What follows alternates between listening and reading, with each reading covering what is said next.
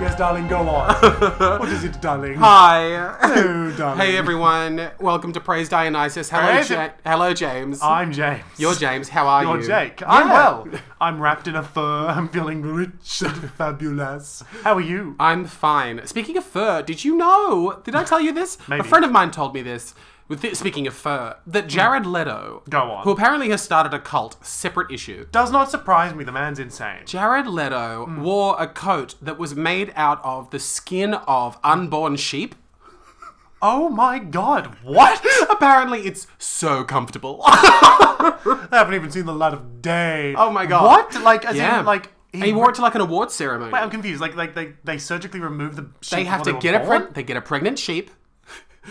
These fashionistas, they Oh, get a sheep, fine. a pregnant one, murder it, take out the unborn baby, Oh my god! and then yeah, and then obviously because the unborn baby sheep are so little, you have to get trigger warning baby death. Hundred and oh my god! you have to get Hundred and one dead baby. sheep. exactly yes. Oh my god! Anyway, I didn't mean to talk about that. It's pretty Cruella de Leto. Cruella de Leto. Yes, It's not bad. it's not. Yeah, it's not bad. Right. what? You come up with something better? no, I can't. I, I'm too shaken. That's fine. Um, That's horrible. anyway, yeah. Uh, g- Guys, this is not fur. I'm wearing. I'm, I've got Jake's furry sheet on me because I'm cold. I assume it's fake. it definitely doesn't feel real. Shut up!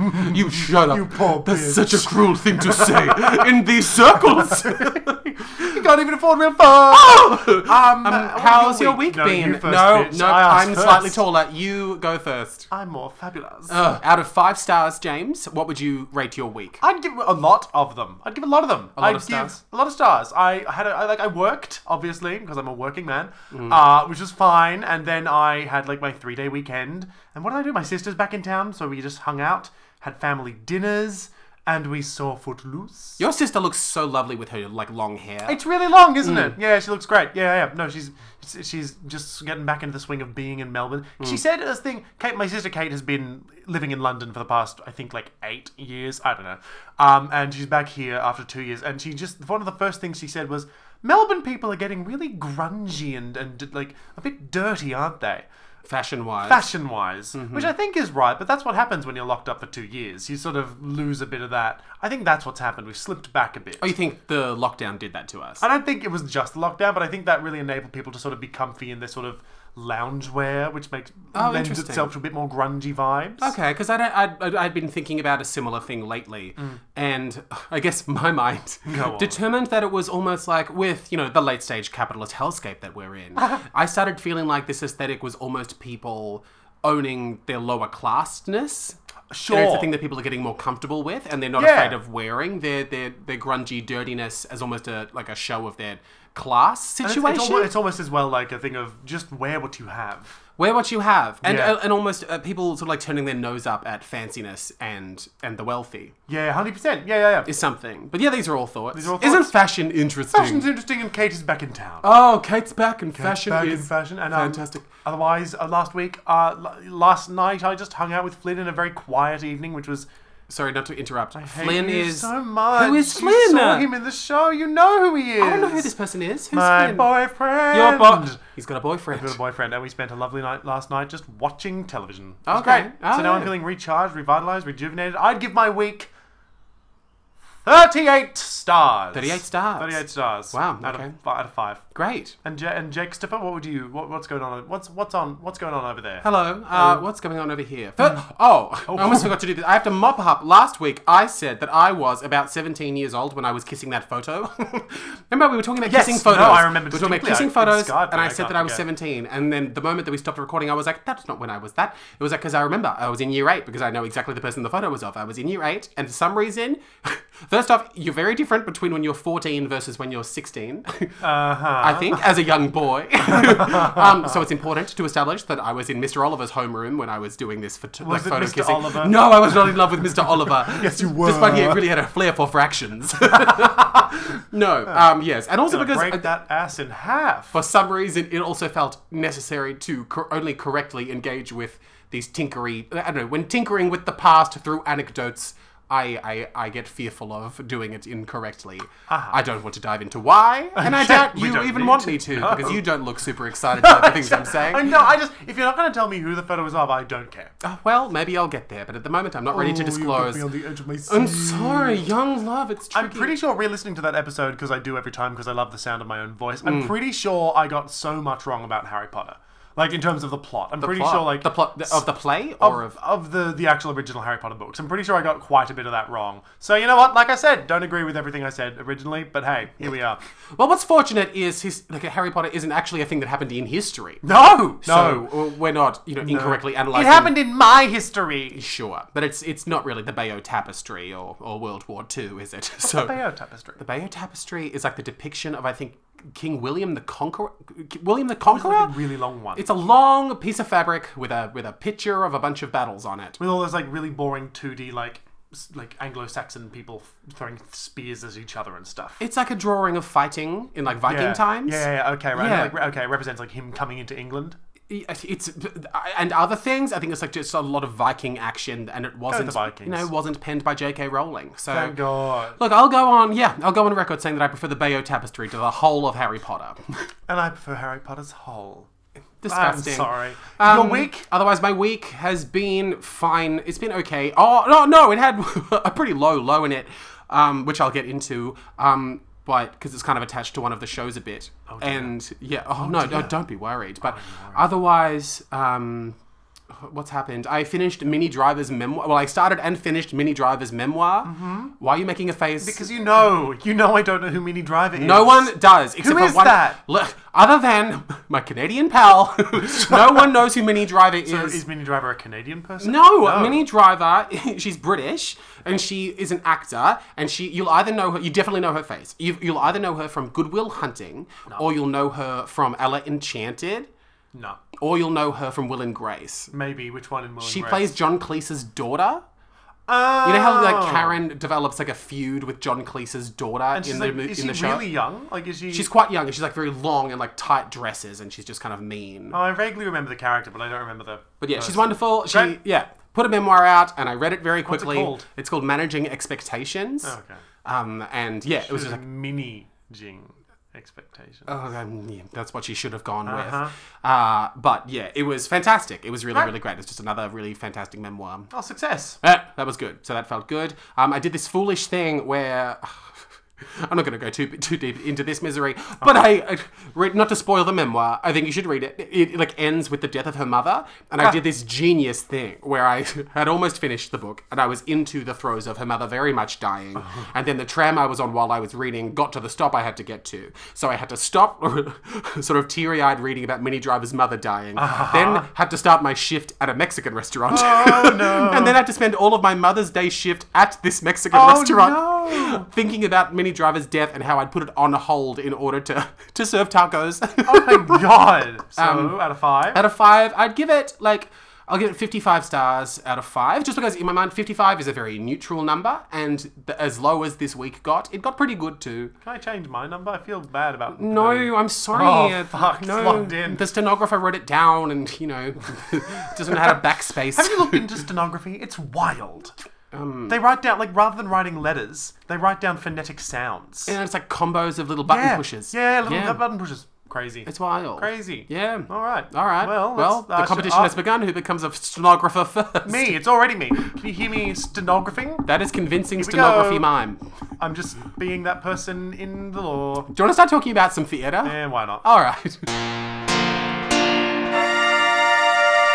Jake, Yes, James. I say peaches. Sorry, you didn't even wait for me to respond. No, to you Oh, no, before it's you all launched about me. into. I don't yeah. care about what you have to say. Go ahead. Jake. When I say peaches and Tasmania, what comes to mind? When you say peaches and Tasmania Yeah. as its own, D- The words peaches and Tasmania. so when you pair them together, when you hurl them at me in that strange Siamese twin, Yep, peaches and Tasmania. comes to your mind.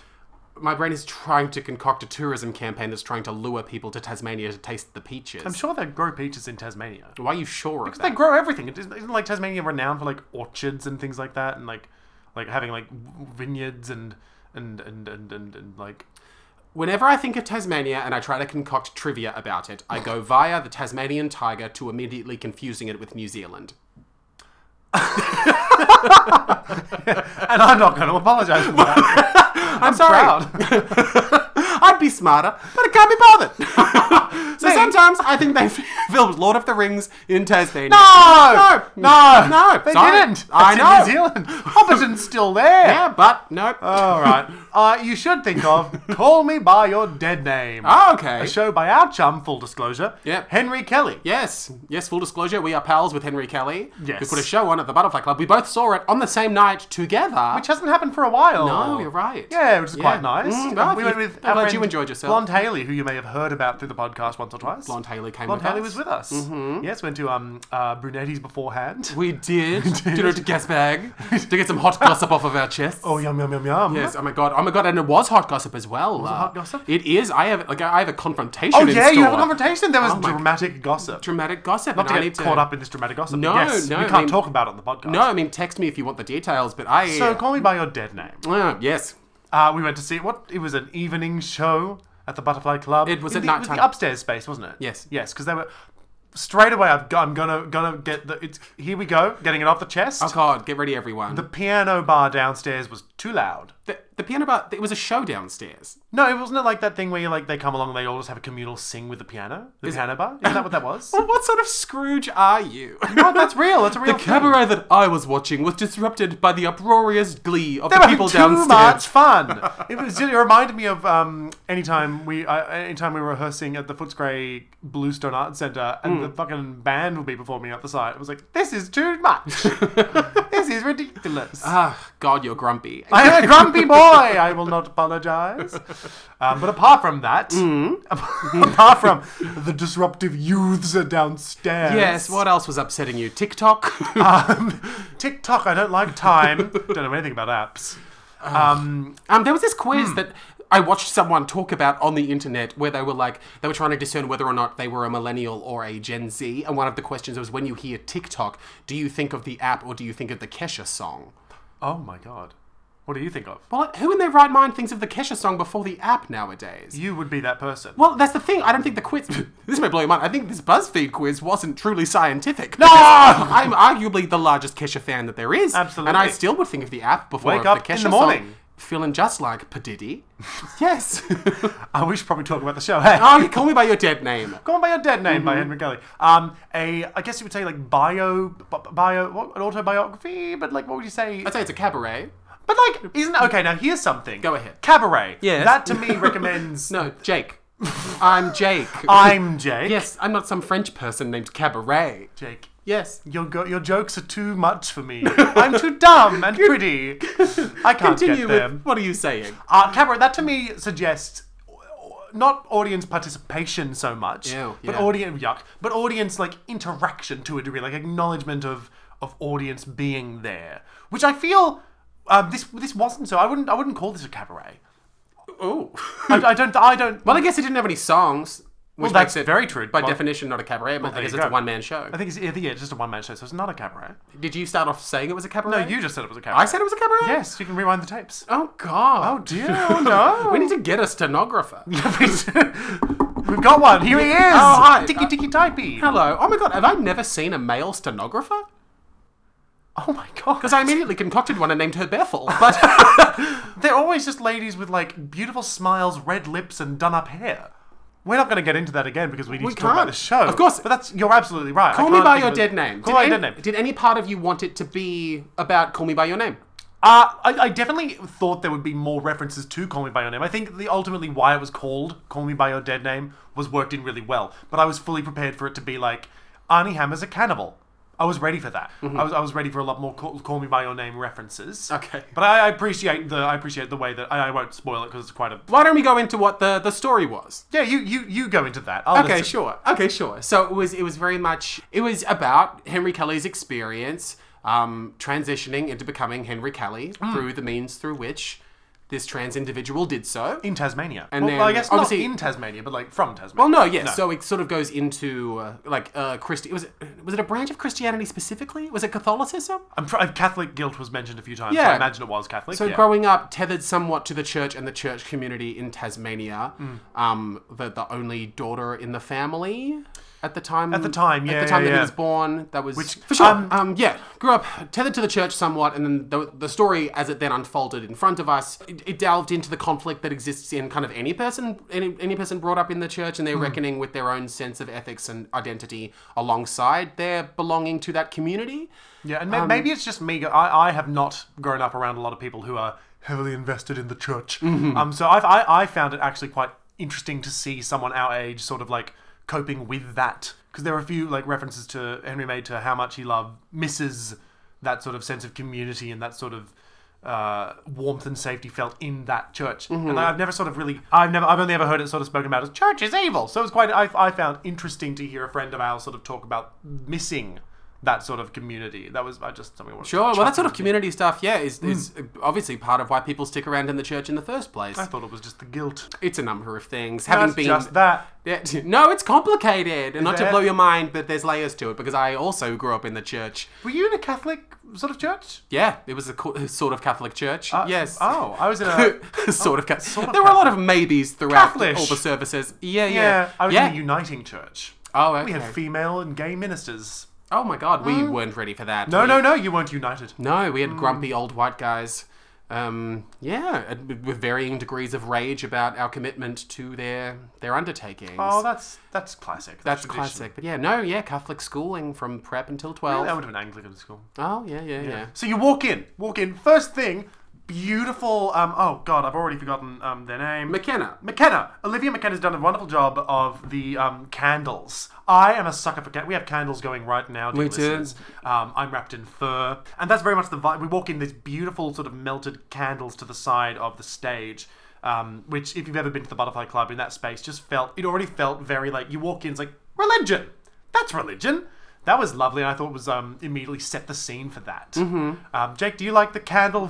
Mm-hmm. I like candle vibes, of course. Um, I didn't go to church immediately. I went more in like a like a romantic, uh, like melty candle, friend's proposal, the craft, witch Oh, se- sure, seance direction. I my mind didn't go straight to church. Okay, mi- okay, well, mine did. So that's why we're different people. Mm. Yeah. Um, Okay, so I'd say let's even like talk about the form. So as we've said, it's not a cabaret, even though I started off saying that it was. Apparently, I refuse to go back and check. rewind the tapes. Nope. And I, yeah. So in terms of it being a one man show, it was this interesting tension between. I guess it's not even a tension; it's more of a choice, and it's a choice that I found interesting to watch in execution. And then I tried to instigate conversations about it in the foyer afterwards, but people seemed to glaze over a little bit when I wanted to talk about it.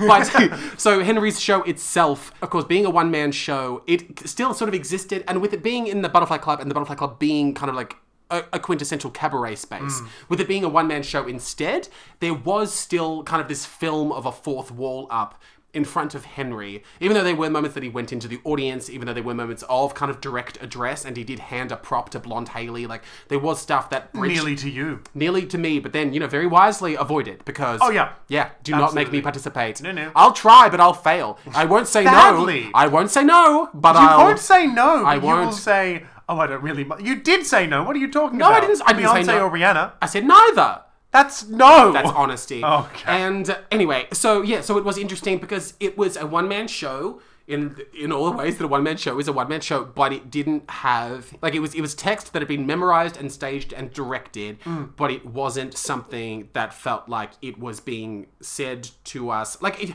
I think even as I was distilling my thoughts as I went home, it was like the show wasn't words that. Henry was telling us it was a show that Henry was showing us. It was very much. Here is my experience. I'd like to show you that experience. Sure, which but I, it- I was yeah. really grateful for. Well, even still, and I think I had heard someone describe the show as some type of poetry at some point, and I was like, Oh, yeah. oh, in a way, this is kind of like it- a, a type of performed poetry in the way that it's like it's rather floral language set in a Hmm. Yeah. row in front of us on stage, with the illusion of it being something quite off the cuff and intimate. Yeah. but in execution was more like. It was it was a it was a, a- like a lengty chunk of text Yeah. exploring a number of themes in a row. And thinking about it, I think with that sort of st- if, if I were to tell a a deeply personal story like that, I almost wouldn't want to invite any sort of audience um, interaction because I would feel me personally. I think I would be concerned that like well, the story Henry was telling was like obviously it was quite a traumatic one and a Mm-hmm. very deeply personal one, and I don't think I would want to invite banter from the audience or anything. Well, sure, yeah, because then you almost have to start. You know, you need to have the skill set of a stand-up comedian almost. Yeah, I yeah, suppose. absolutely. Which which yeah, I don't think would have fit the vibe almost. Well, it, it clearly wasn't the vibe that Henry wanted, is yeah, it? yeah, yeah, Um, it certainly has to be said that he has terrific diction. The way you said diction makes me think that maybe you have terrific diction. Ah, oh, thank you for noticing my diction. Ah, My diction. Oh, your diction's out. I, I. I Sorry. will not participate in this. no, hit penis every comedy. T, hit every P. Yes. Yes, uh, yeah, great diction. Great diction. Um, Henry's a great talker. Great voice to talk. Yeah, great. I don't know how else. what are you going to talk about next? I can't talk about the specific thing I want to talk about because it is sort of essential to like the later half of the show. Oh, God, is it Voldemort?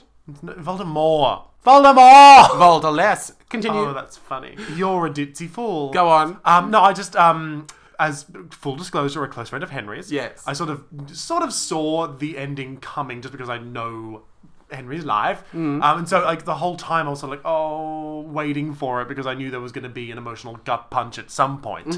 Um. And we, like, he sort of did this sort of skirting around it the whole way through. We were sort of like waiting for it to land. Um, and yeah, when it eventually did, I, I thought I would be braced for it because I was sort of, you know, I'm, I'm close and sort of aware of the story of because Henry Offaly like suffered a great loss. Uh, and but when it came around, I, it still got me. Like it still like the way that Henry put it after all of this sort of preamble was just like, oh fuck. Mm-hmm. Um, and I don't know, hearing friends on stage by themselves in front of just this audience talk really succinctly about their life experience like that is really, Mm. um, I don't know, moving. Like I just found it very, in like a really nice way. It was just like, oh fuck. Um, yeah. That's so interesting, I think, because even listening to you talk about it right then, like, th- this is honestly the first time that I've thought about the thing that you just said in terms of it just got me thinking about, you know, how when you've got, obviously, you know, the concept of Sonder, everyone is complicated and has a full, rich life. Um, but even just thinking about friends that you have, um, well, that I have and you, that you dream of one day having. I love them. um, friends that you have, and they go through things, and the things that become kind of like parts of their history, Hmm. like the like the real sort of bullet point events that happen to them throughout their lives, and the things that have Yeah. turned them into who they are, Yeah, and the 100%. things that you, even as yourself or as them, would would list among the things that have turned them into the person that they are today, like. And I know it goes back to an old idea we've had of everyone should do a cabaret at some point yes. Yeah. but the thought of this being a real chance for what well, I, I can't speak for henry i don't know, know him as well as you do but this show kind of almost felt like the ultimate telling of this sort of collection of things that happened to henry like he he touches on transitioning and touches on a, a death that occurs and touches on a relationship that he's been in and Yeah. this felt like almost like a grand, beautiful version of when you're sitting with someone you know quite well and and someone that doesn't know them very well and your friend starts telling a story that you've heard all of before or, or you've forgotten some of or and it's one of those stories about like their mother's death or about a near miss they had or about an art project they worked on or something really terrible that happened or like a friendship that, that, that got destroyed at some point and you get to hear this story told from beginning to end to a brand new set of ears and i don't know and, and it just being a really great telling of a story yeah. um, It really changes the way that you hear that story again. when it was Absolutely. being told with fresh ears. Yeah, and when you when you're in that real life context, or when you're in kind of the magical realm of of a theater space, there's something so beautiful about a, a- like a true story getting told that helps you more greatly grasp what someone's gone through, and then Mm. all to, also to I know I keep on this podcast talking about the generosity of storytelling.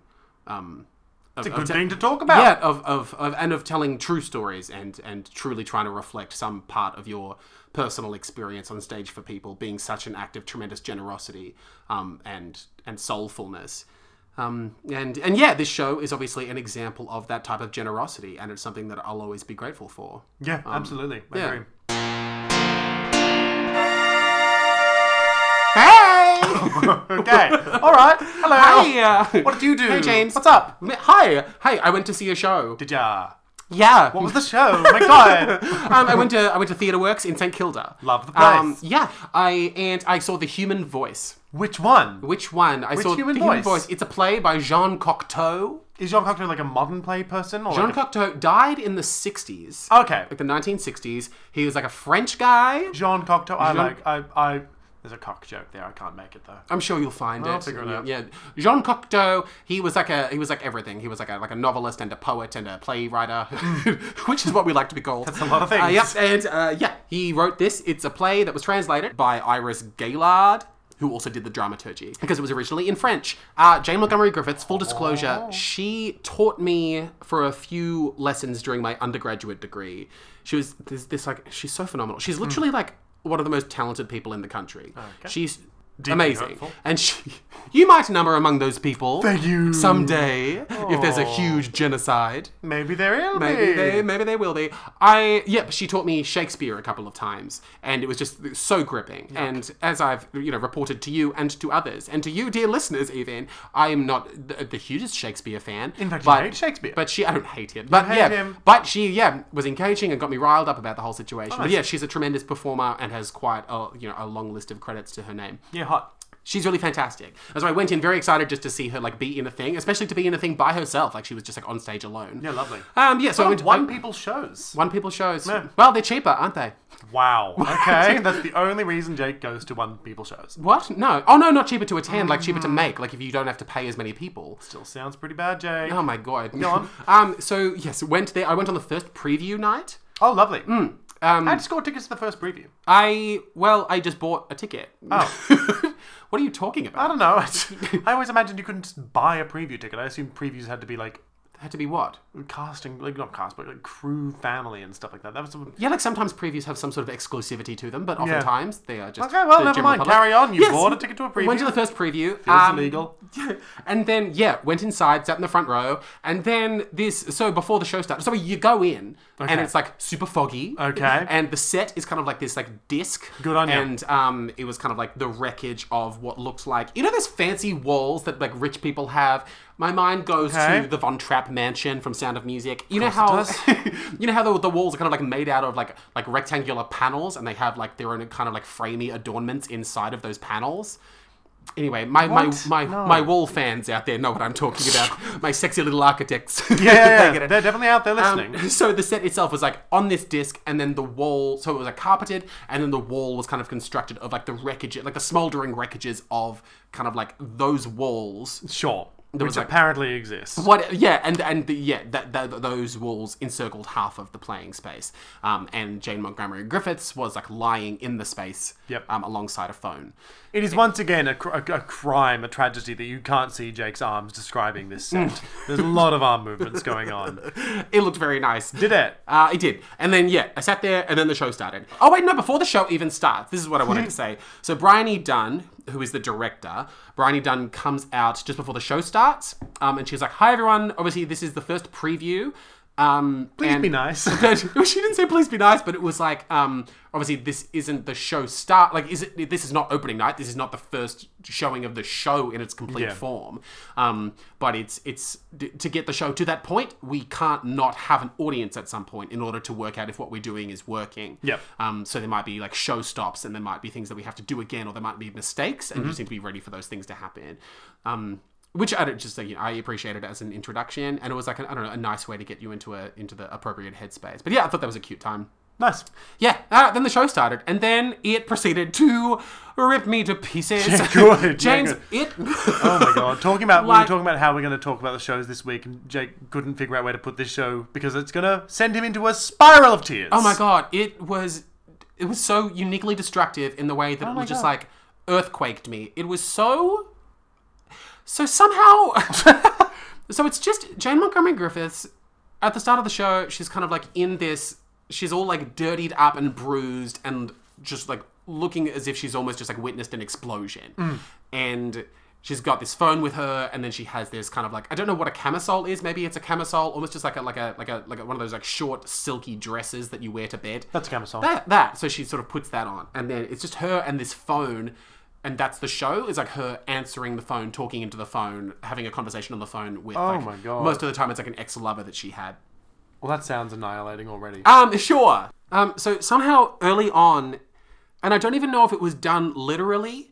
Um, like I don't know if this is even present in the text, but I think, and like this is my post breakdown memory of what the show was like was like the beginning. At some point, it establishes somehow. I think because it's just this woman talking on the phone it somehow establishes in my mind almost this binary between the physical act of love and the emotional experience of love and the way and What? and I think like the mind the mindset that I went into this show in and I didn't realize how long I'd had this existing paradigm of what experiencing love is like but my the paradigm I was working with was that and it has to do with my relationship with language in the first place but like the belief that the, the, the linguistic grasp of any emotional experience is integral to the experience of that emotion. And love, especially my understanding of it and how to like correctly engage with it, is to put words to it and wrestle with it and grapple with it and to discuss it and to be very conversational in one's e-, experience of romance and of affection and of romantic love. And then, but there was something about the way this play unfolded and the text that we experienced and Jane's performance and the fact of her being alone but on the phone to this person that she's had this disastrous love affair with. As it kept going and going, it just kept dismantling things inside of me, just in the way that it was amazing because it was like the text took hold of me in this way of like it first somehow established that thing that difference between saying that you love someone and then showing them that you love them by the way that your bodies are just next to each other like the difference of telling someone that you love them versus holding on to their body you know and the way that those two things are two different things entirely and there was this part where she is talking about the beginnings of love and talks about what it was like when one look could change everything and how now she's reduced to just talking to her lost love on the phone about the love that she used to share with this person and and and seeing her in these tatters with this dirt on her face in this smoldering house trying to have this conversation it was just so devastating to see the, the, the different like they're not even a similar experience the idea of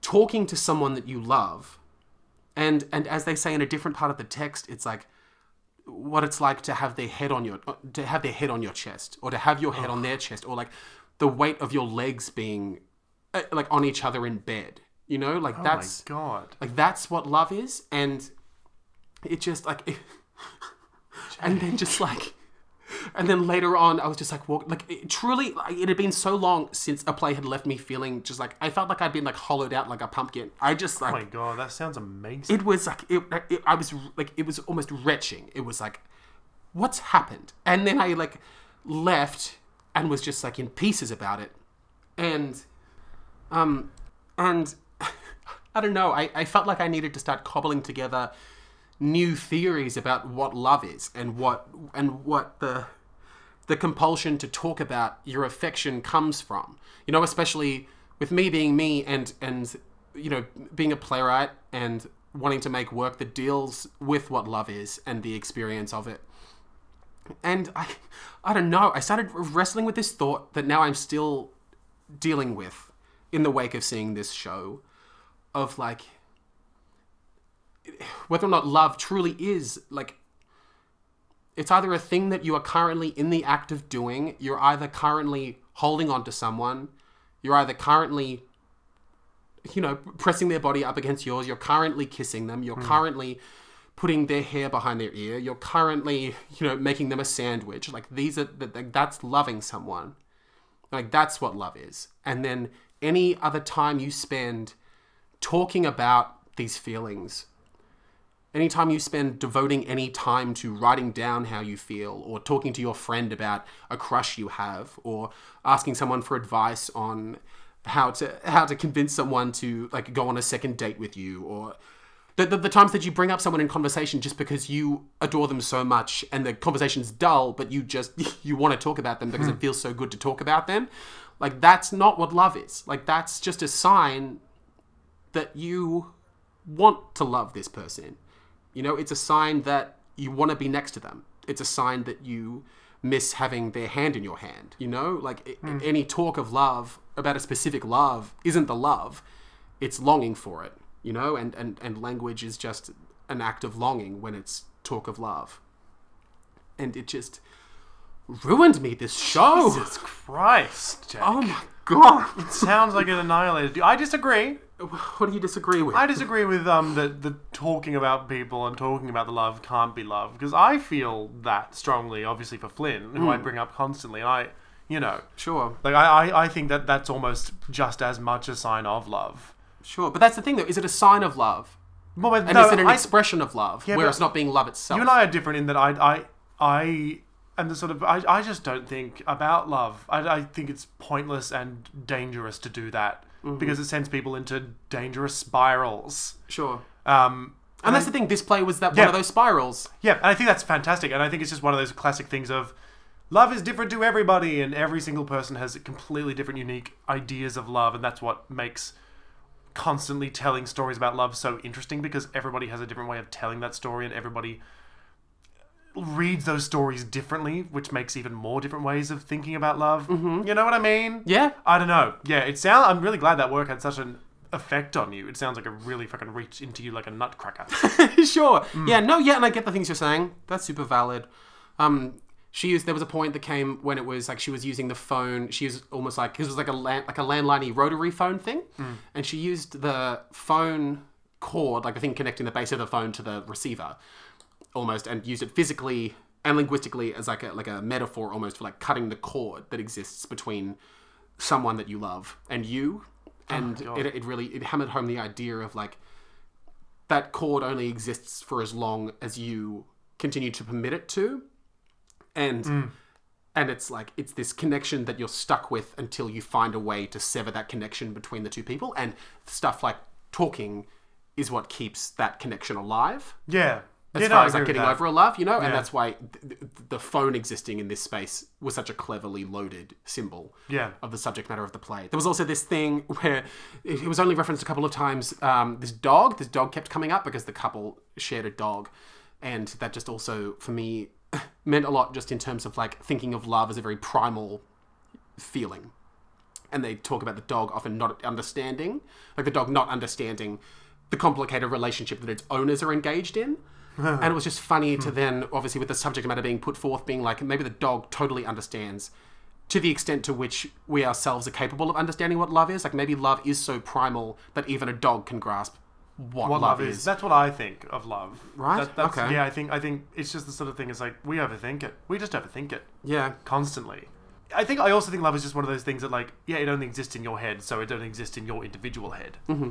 I think we have a very broad concept of love that comes from sort of like romanticism and like you know history and stuff. But I think love changes every time people grow up.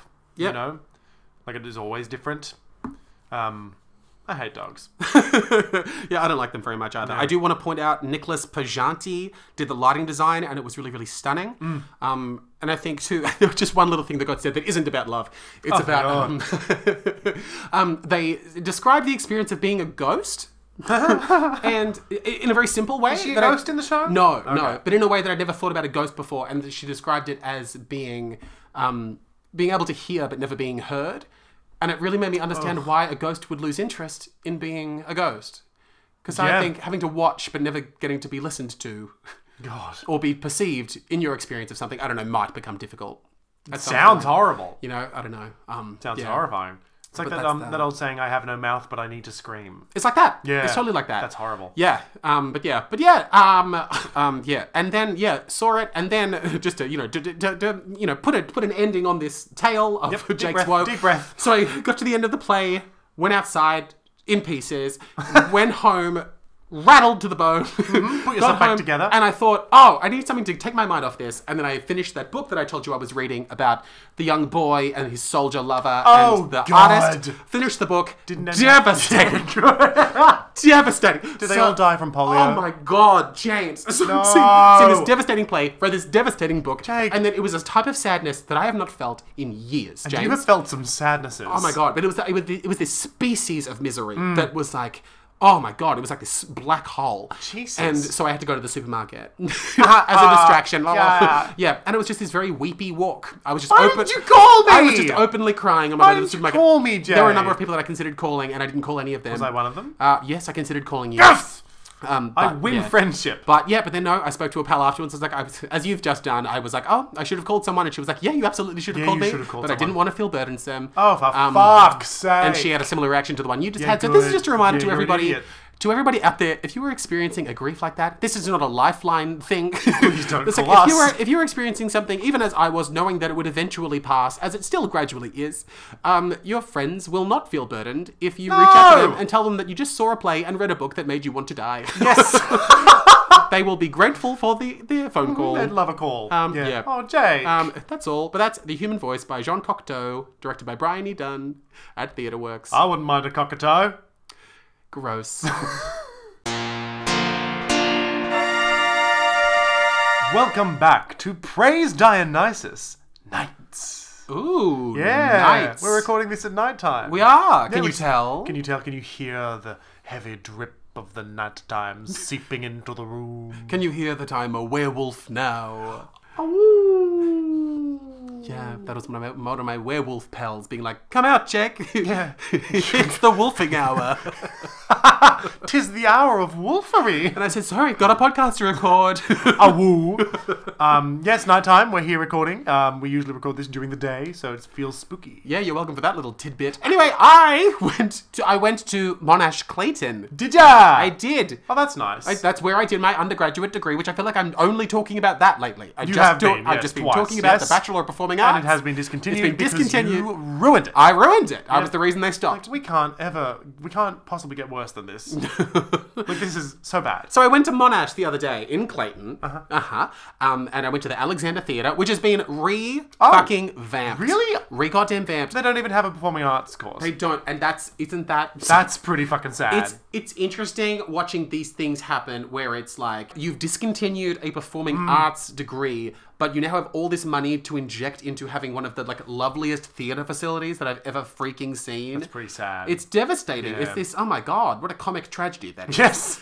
So yeah, went to uh, went to Clayton Great, Monash fun. and went yeah went to the Alexander Theatre, stunning building, and went inside. There was staff. Like it's that legitimate. Oh God. Sorry, I'm getting hung up on the venue. No, um, because Um, last time I went, it was just an empty black box of a room. So this is a whole different thing. This is like the larger theatre that's been on the campus for quite some time. That Oh. was, yeah, not really often activated by the student theatre. Right, okay. Like it's where we did. It's where you would have seen me in Spring Awakening. Oh yeah, It's yeah, yeah, that yeah. theatre, but it's That much was, more that was a fairly good theater. fairly good. But now it's like stunning and lavish. Oh, fuck off. Yeah, it's bonkers. Great. Um, yeah. So I went there to see Kill Climate Deniers. Good, kill them all, Kill let them them, all. die. Um, yeah. So I went there um to see this play. It's by David Finnegan.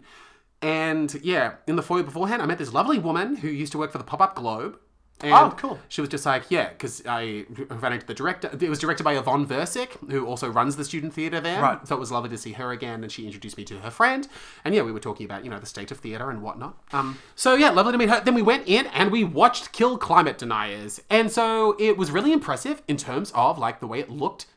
like, it, um, there was a lot of projection and, like, live feed and all that jazz. Taking full advantage of the new theater. Indeed. Yeah. Uh, yeah, so that was really wonderfully handled. Like, that was very slick and cool. Uh, it was a like, a like a hefty cast. I think it was like 11 people. How many of them do they kill? How many people in the cast do they How kill? many of the climate deniers do they kill? I'm not sure you have a firm grasp on what theatre is, James. How many? it's called kill, kill climate deniers. It's called Kill Climate Deniers. Oh, how- Um, the night. The night. Sorry, go on. Yeah. Um. So yeah, it's this sprawling piece of theatre, and it's kind of like quite meta-theatrical at, at times. Um. Which the the, the decision making behind some of the choices was illuminated by talking to the director afterwards about the fact that there was a lot of collaboration with the playwright about the way that they would adapt this production to. The current situation because it's a very political play, so it needs to kind of engage directly with the current day. Like one of the conditions of the licensing was that they had to adapt to the current day in order for it to be Oh, that's relevant. pretty nifty. Piece of theatre, yeah, great. it's super cool. Yeah. Um, but yes, so but uh yeah, so it sort of like went through, and the idea Oh my was God. we kind of like follow this politician, um, and she's the environment. oh, what's the term? Again, these are not words that stick in my brain. She's Yeah, no, like- the environment minister. Sure. Um, The minister that looks after the world. Is that Yeah. a tree? I'm the minister for that. Um, yeah, but her name was Monique Morani, the actor. I'm not, and fuck, she was good. Oh, yeah? she was so. She just had like comic timing so hard. Hilarious. Like it was, and it was just one of the. You, it, it- you just relaxed because it was like she's funny, she's great. I can watch her do whatever she wants. Um, and it was great. It was very easy to just like watch her hold everything together. Amazing. Not that she was surrounded by shambles, but it was like she was like a real fantastic focal point to Yeah, be like, yeah. this girl knows, knows how to tell a joke. Um, so that was really fun. So it was like watching her kind of attend a Fleetwood Mac concert at Parliament House in Canberra. And she's sort of dealing with this issue that because the like climate change, I don't know if you've heard about it, but it's pretty bad. And so the No. current, the current good thing? in the I love play, change. the current the current scientific plan to deal with climate change is to release release annually a cloud of sulfur into the atmosphere that will block out some amount of the sun so there'll be like a like a milky white hue around the world to protect it from global warming That sounds like how Snowpiercer started. yeah Because they release all those chemicals into the atmosphere to stop this, the planet from heating up. i've only seen the movie version of snowpiercer They do that in the movie as well. Uh, they do Yeah. okay i didn't pay a lot of attention No, no, you wouldn't have. It was too cool. It Could, do you not, mean? not in the It's a temperature great sense. film. Yeah, it was sure. It was just a little bit too like sleek and like. It was a bit on the nose as well of like, this train is a monument to class. You know, like, Yeah, and it was Yeah. also just a little bit too serious. what do you, know, mean? I like a serious? giggle. It had- was very goofy. It, it oh, not beyond the premise, not beyond. It's all on a train. It's a train film. We love That's train funny. films. Train Yeah. to Uh-huh. Busan, Snowpiercer, Snakes on a Train. There's more train movies out there. um. So yeah, it's uh, the whole thing is like red hot satire. This play. The train movie or this? No, the the kill climate deniers. Okay. It's like red hot satire talking about yeah the climate situation and how everyone deals with it and like the way that we attempt to have widespread social discourse surrounding global warming, but it's hampered by the efforts of politicians especially and also the media generally. Right. is is what they're taking aim at and what happens sort of like m- maybe like a quarter of the way through the piece is.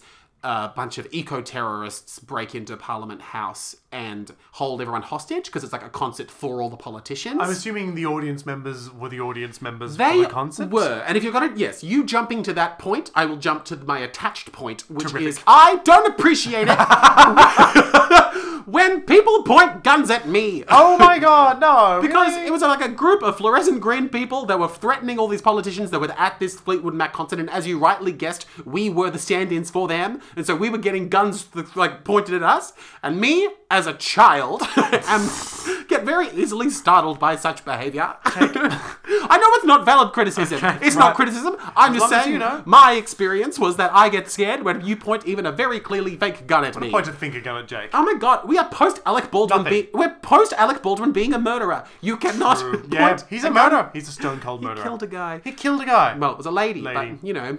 I'm using guy in the gender neutral sense. Absolutely, yeah. Mm-hmm. Um, so apart from Alec Baldwin killing someone, yes, which we need to not let people need to forget. maybe not talk about as well. But uh, anyway, so that's that's how that goes, and then we kind of like flip flop between watching these people threaten all these politicians and media personalities, and then go back to watching this uh, the the politician, the environment's minister, try to get into because she's in the bathroom when she realizes that they're being held hostage, Oh, that's and so it's about her and her very funny assistant trying to get into. The, trying to like they first consider escaping from They Parliament die House. hard. They do the die hard. do I, they? I haven't seen Die Hard. It's where like he's like in the vents, going like taking them out one by one, and like getting the eco terrorists out of there. I suppo- again, I have to believe you. Yes, they die hard. I've never seen Die Hard, but I know enough about Die Hard to know that's the it's a Christmas movie. Um, sure. Um, I know Is there's a- what what's what? Fleetwood Mac doing all this? Fleetwood Mac is prepared. Like, it's are they this doing? thing where, like, I'm glad you actually asked because I do want to point out the fact that Lucas Rent is astound, just really, really great. Oh, great! Um, Performer? he's, he's this he's an actor in the show and he plays Fleetwood Mac in that.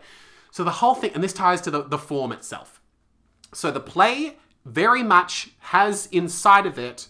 The, it's not just very distinctly the voice of David Finnegan, the writer, but he's also implanted himself in it and is played by Ryan Hamilton.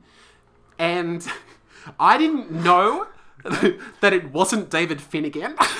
okay. So Ryan Hamilton's coming on, and I didn't realize it was Ryan Hamilton because I follow Ryan Hamilton on Instagram. Right. I didn't know because I guess it was just because he was putting on an accent, and it was like Doesn't take much to trick old I'm Jakey. really stupid. And I thought for the entire play, I thought that's David Finnegan, the guy who wrote this play, and he's just in it, and that's just the type of narcissist that he is. Uh huh. um, and the whole time it was Ryan Hamilton playing David Finnegan. Good actor. Good actor, dumb Bad Jake. accent. Dumb Jake. Dumb Jake, Helps a lot. good actor. Yeah, Ryan was great at it. He was that great that I believed it. That's called acting, baby.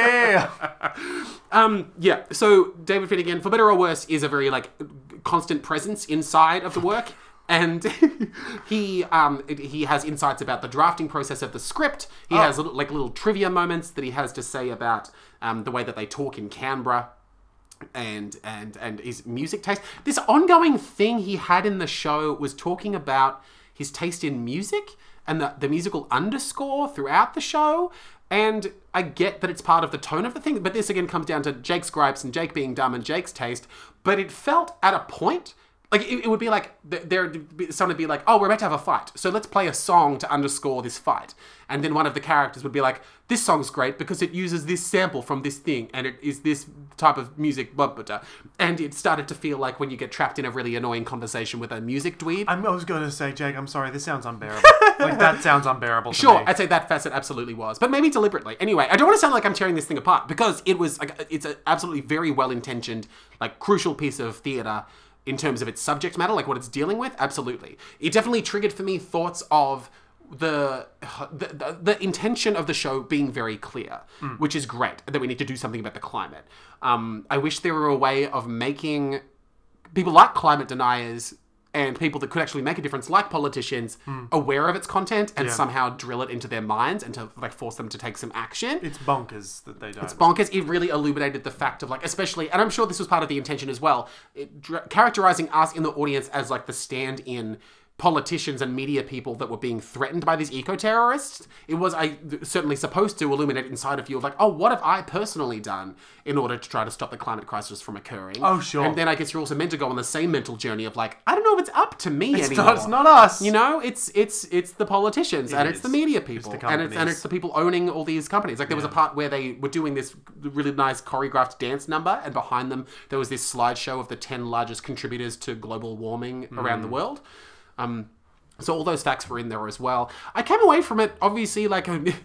As we talked about a couple of weeks ago as well, very anxious about the climate. Yes. I'm surprised you saw a show about climate change. Yeah, um, and but um, it was oh sorry, and yeah, Lucas Rent was playing Fleetwood Mac, a person because David Finnegan didn't know, or at least pretended not to know for comic effect what Fleetwood Mac was. So Okay, it was right, this right, running right, right, joke of like Fleetwood Mac is just a guy named Fleetwood That- Mac. I mean, that's pretty funny. uh, yeah, That's my sort of joke.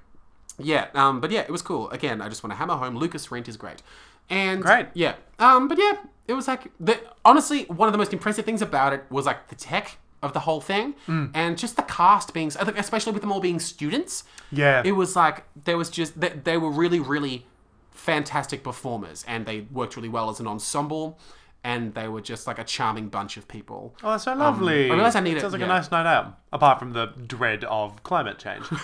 yeah, Slowly crushing down on us all. Yeah. Um, and final cast cast mention um, was Sarah Matthews playing Beverly Isle. Beverly she, She's so she's playing like almost um, like a Lavinia Nixon. She's almost playing like a young Melissa Doyle. She's playing like Yep.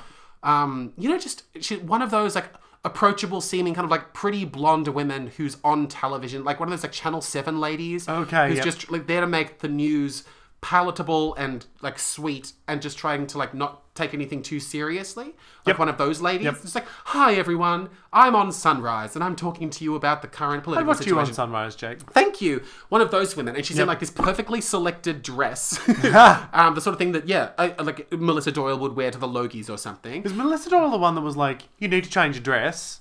I can't. We can't all be wearing no i white." forget what that woman's name is i Oh, love her. god i love that I conflict love so her. much She's horrible. Oh my god, uh, Melissa Doyle's like from Sunrise. She like her and David Kosh, Is David Koch the the bald one? the bald one with the irritating voice that knows about finance. But I, I wasn't there something where he didn't really have a degree or something.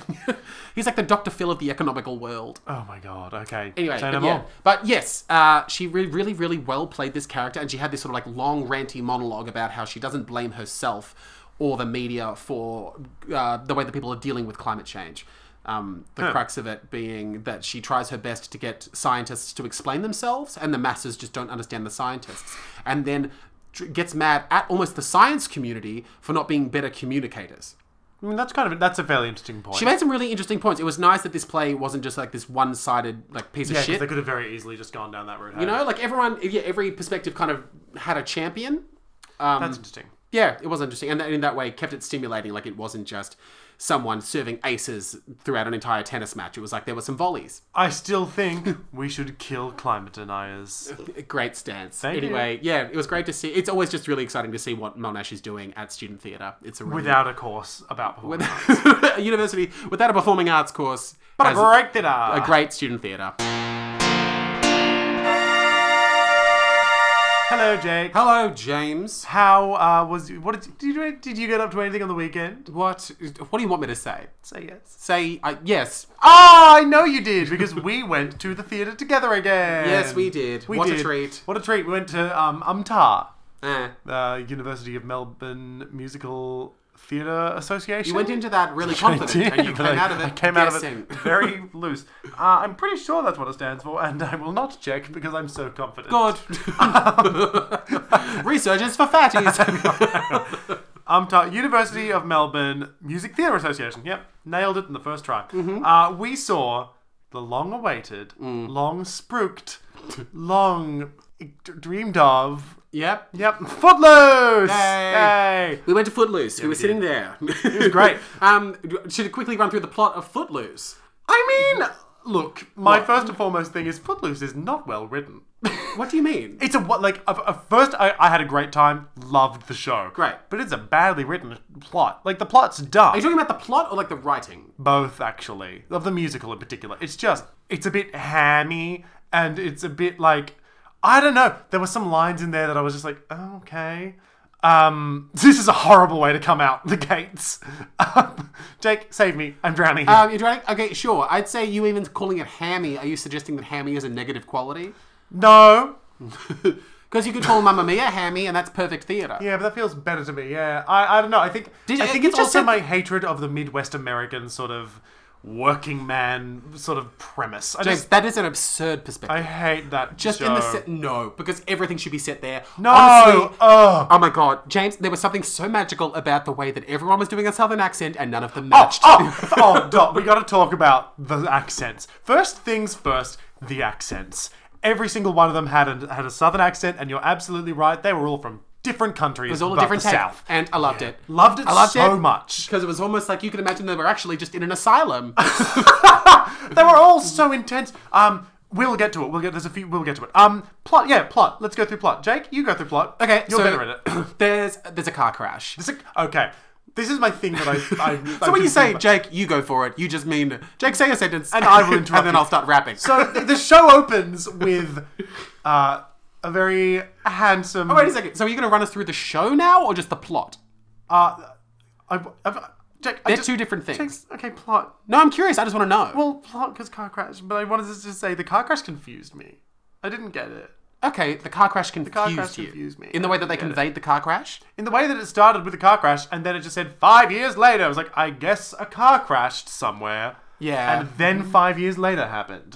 that confused me a little bit. Mm-hmm. Just gonna lead with that. No, that's super duper valid because they could, like, as they do in the script, you could just not have any signposting of the car crash and then refer to it just as a thing that happened in the past. Yeah. Because especially, like, unless you're going to do something, like, theatrically interesting with the car crash, this production, they just did, like, a screeching car sound effect and then, Yeah, well- the- well- well- then there was a flash forward moment. All while someone just stood on stage, which was. It was an interesting choice. Uh, we're going to move on from that immediately because it sounds like we're slagging the show. We're not. We love the Oh, show. that's just we like had a great time. It's a strange beginning. It is a decent scene. It was. It was like, do I need to remember that? And I forgot it immediately. Um. So Jake, plot. Go on. I will not interrupt you. There's a car crash. There's a car crash. and then we jump forward a little bit. We do. And then we're in this Five town. years. What's the Beaumont? Is that the town? Chicago first of all. Of course, we're in Chicago because we're watching Ren McCormack pack up his house with his mother. Sexy, sexy Ren McCormick. I I, don't know if you know this or that, like if we've mentioned it or not, but I think you don't you know the actor, do know the actor. I know him quite well. He is my boyfriend. your boyfriend, my boyfriend. your boyfriend, whose My name is sexy, sexy, dancy boyfriend Flynn. his name is Flynn. Ah, am I Flynn. saying that right? You're saying that right, Flynn. Flynn, your boyfriend. Yeah, well done. I'll this try to remember Bit it. never gets old. Flynn, your boyfriend, My playing boyfriend Ren, played Ren McCormack. Ren McCormack. And he can. It's yeah another case of just an excellent uh, accent on stage.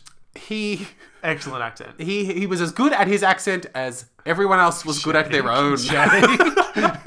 Again, I Next don't, to the plot, Again, next to the plot. this is not a weakness of the show. No, no, it made it so endearing. Every- oh my god. Something that was magical was everyone's take on their own southern accent. They all went so hard. It was so good. It was beautiful. Oh, Ren McCormack and his mother are packing up, sh- to, like leaving Chicago, going to Beaumont, which is a small town that no one in Chicago has heard of. Yes. And they're going um, in the wake of his father and her husband leaving them out of nowhere.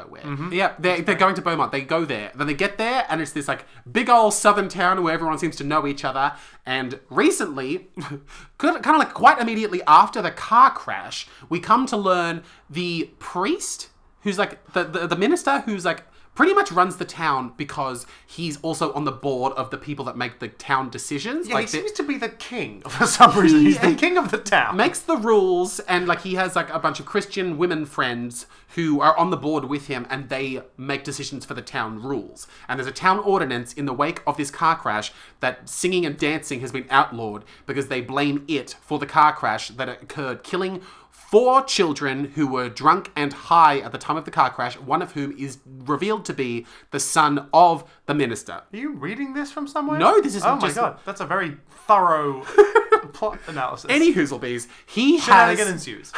yes, the minister also has a bisexual daughter Apparently. and they yeah and the kids in town are just in town and then everything's about to get shaken up Now that was interesting. What? Sorry to completely interrupt you. Go ahead. I don't care about what you're saying. Um, bisexual daughter.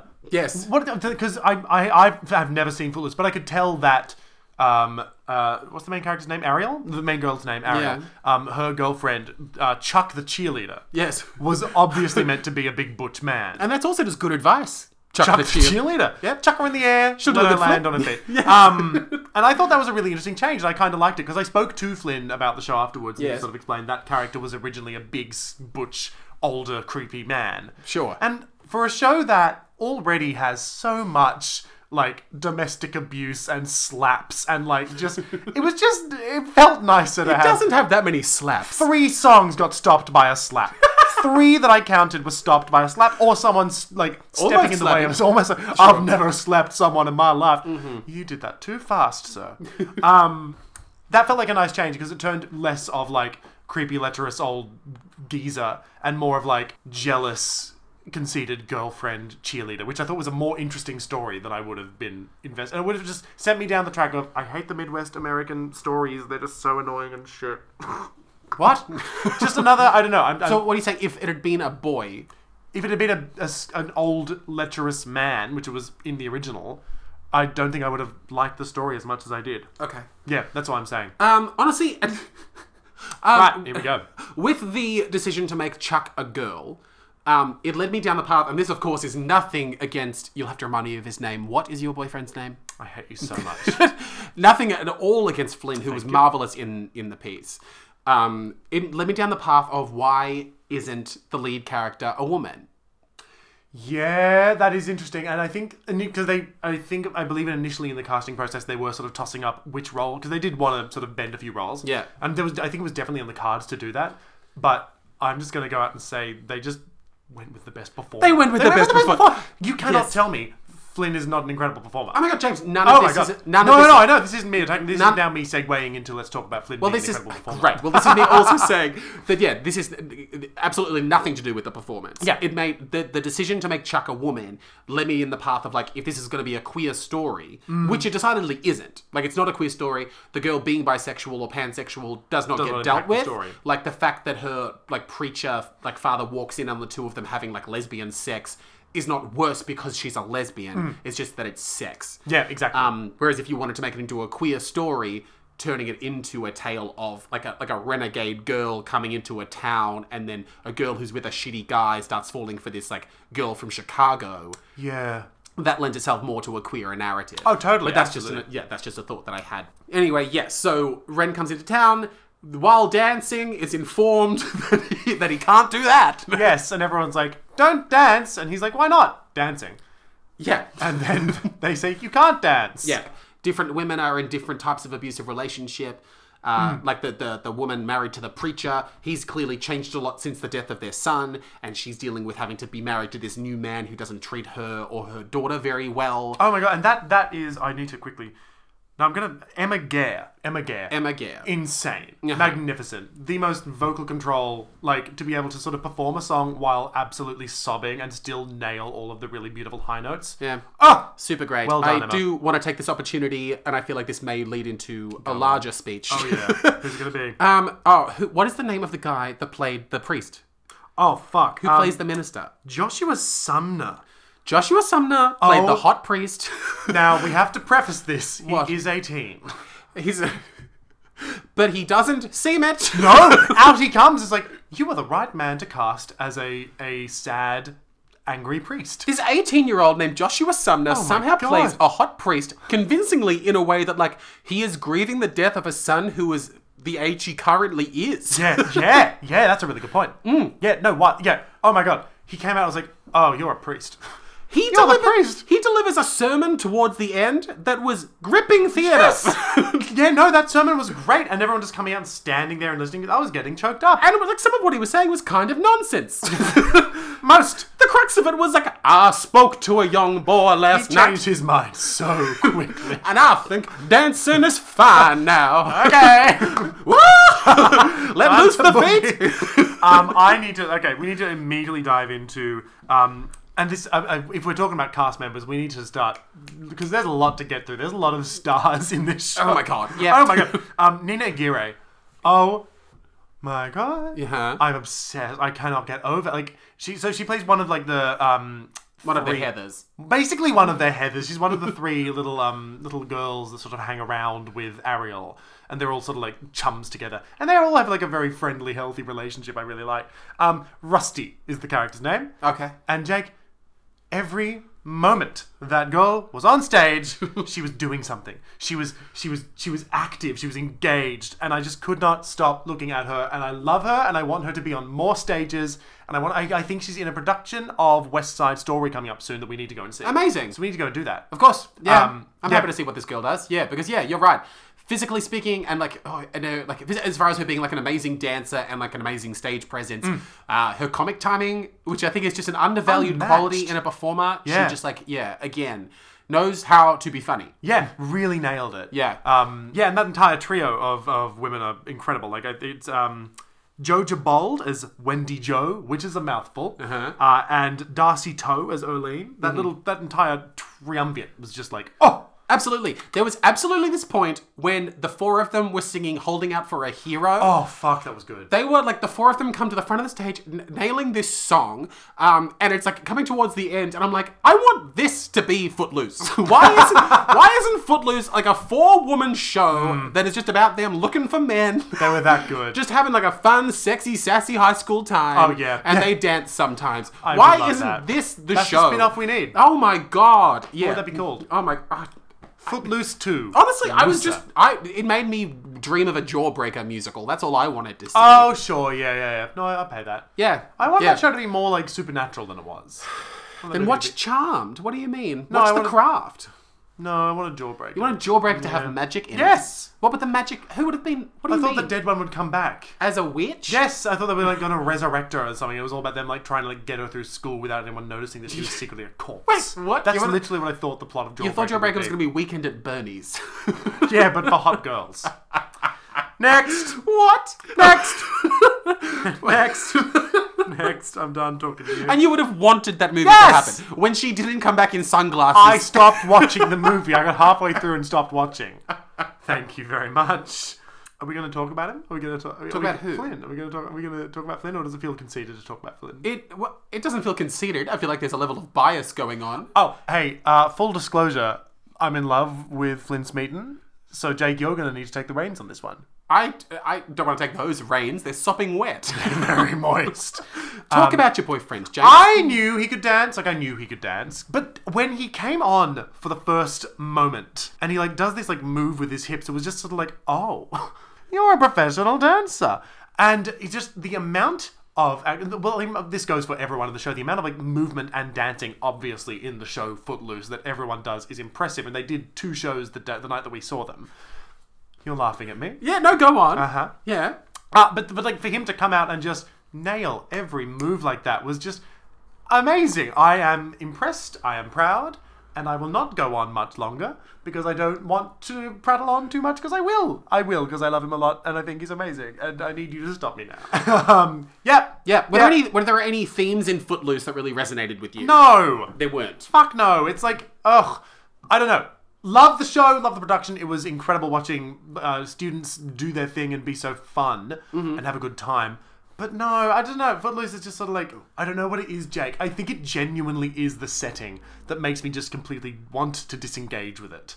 I just do not care about a small American town. I don't care about it. Why? I don't know. I can't tell you. There is something about it that makes me go, But even uh, when you say you don't care about it, I don't care about you it. really that's the setting, and because it's in that setting, you go. Like you could literally set that in like any other place, and I might be more interested in it.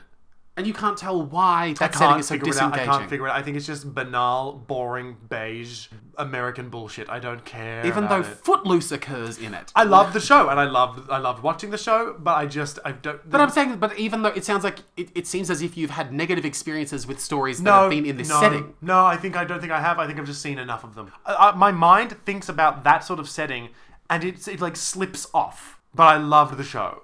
You know what I mean? Do you know what I mean? Have Hmm? you ever thought of something that is just so done to death that you just you can't look at it and go, "Oh, that's interesting." I just can't do it. Absolutely. I was this morning helping a good friend of mine film an audition for another Australian crime For drama. fuck's sake! Yep, yep, same thing. and I just can't. I can't do it. There are so many of them that everyone must be dead. Like, How can we feel the need to reflect this reality so often? So much. You- it- it- there must be so many murders occurring.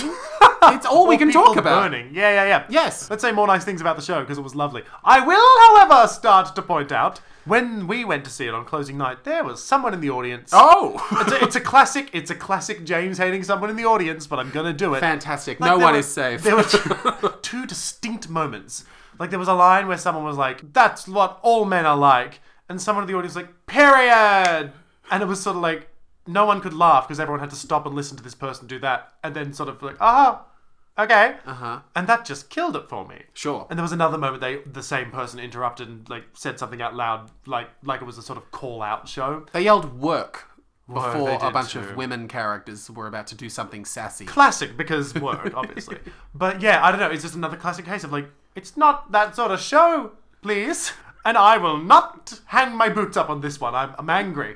I'm angry. I'm out for blood. So there's no space for that sort of behavior. No, absolutely not. Okay, it's sure. annoying to me. So even on because it was closing night, wasn't it? it was closing night. So even on closing night, you're not open to No. those sorts of shenanigans. No. Are you okay if cast members do something funny on closing night, or are you against that as well? you mean in the show? yes. I think that's fine Why because is that different? because they're the ones doing the show for us. When this person did that, it was sort of like, I'm here for me. yeah, and like like I said, it's them there to put the show on for us. So I'm there to see what they want to do. I'm not here to hear someone in the audience have a good time. I liked Okay. the way that there was like a big curtain at the back of the stage. Yes. And they would light it blue for daytime scenes. and then they would sweep it aside to show the stars behind it when it was a nighttime scene. That was cute. That I was loved cute. that. I also loved. There was a wonderful moment when everyone had just been dancing.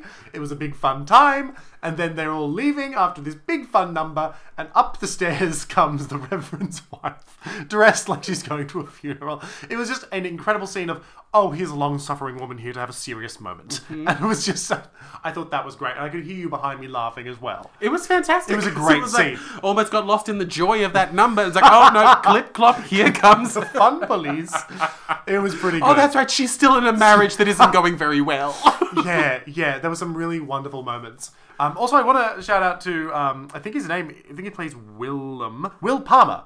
Um, magnificent. He plays like the goofy redneck sort of friend, and I loved him. There are a few people in this show that were just the sort of actors that are so charismatic that they can just sort of carry a role really easily, and I think he was one of them. Sure. You know what I mean? And that scene where like he learns how to dance, magnificent. Uh-huh. And uh, th- here's another thing, Jake. This show had a hoedown. You Yeah. famously love a hoedown. I do. Thoughts? Rate it. I wish it had been a bit harder. I wanted a harder hoedown. Harder hoedown. What would a harder hoedown be? Just more stomping. More More, stomping. big boot swishing. Yep. Um, more pretend lassos. There were not enough pretend lassos. Yeah, that's like, true. More like yeah, like thigh slapping. I just like it when it's a bit gruntier. I like a dirty hoedown. You love. You know? You do like a I like people dirty getting hoedown. tossed around. I like shoves. I like a physical hoedown. Wow. This one, they look like they were really good pals. and I was I was really happy for him. Yep, And yep. this is a taste thing, but I love it like a hoedown where you might get hurt. That's that's the most Jake thing I've ever heard. Thank you. Yeah. Um. Great time. Footloose. Um. Do you have anything else you want to say about the show? No, I don't think so. Um, I will I will watch anything set in this vague segment of the South. I will come with you, but I won't be happy about it. Oh, what a treat that'll be for me.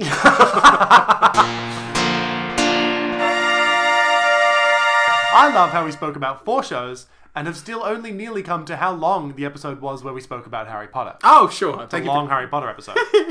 yeah, well, they packed a lot into a two-part crapstravaganza. yeah, I think we said enough about it. Um, you're right.